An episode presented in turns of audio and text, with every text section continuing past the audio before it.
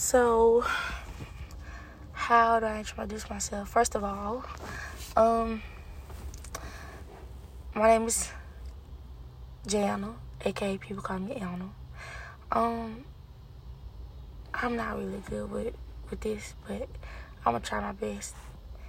But um, who am I? Honestly, I don't know who I am, and I know a lot of us struggle with that. Even when like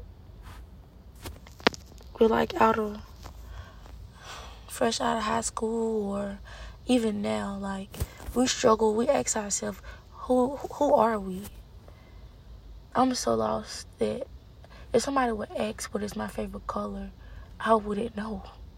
Because I haven't gotten to know myself. So I couldn't tell nobody else what I like because I wouldn't know what I like. I don't know if people, you know, people are like that. Like, maybe that's just me. But that's just something to just start this off with.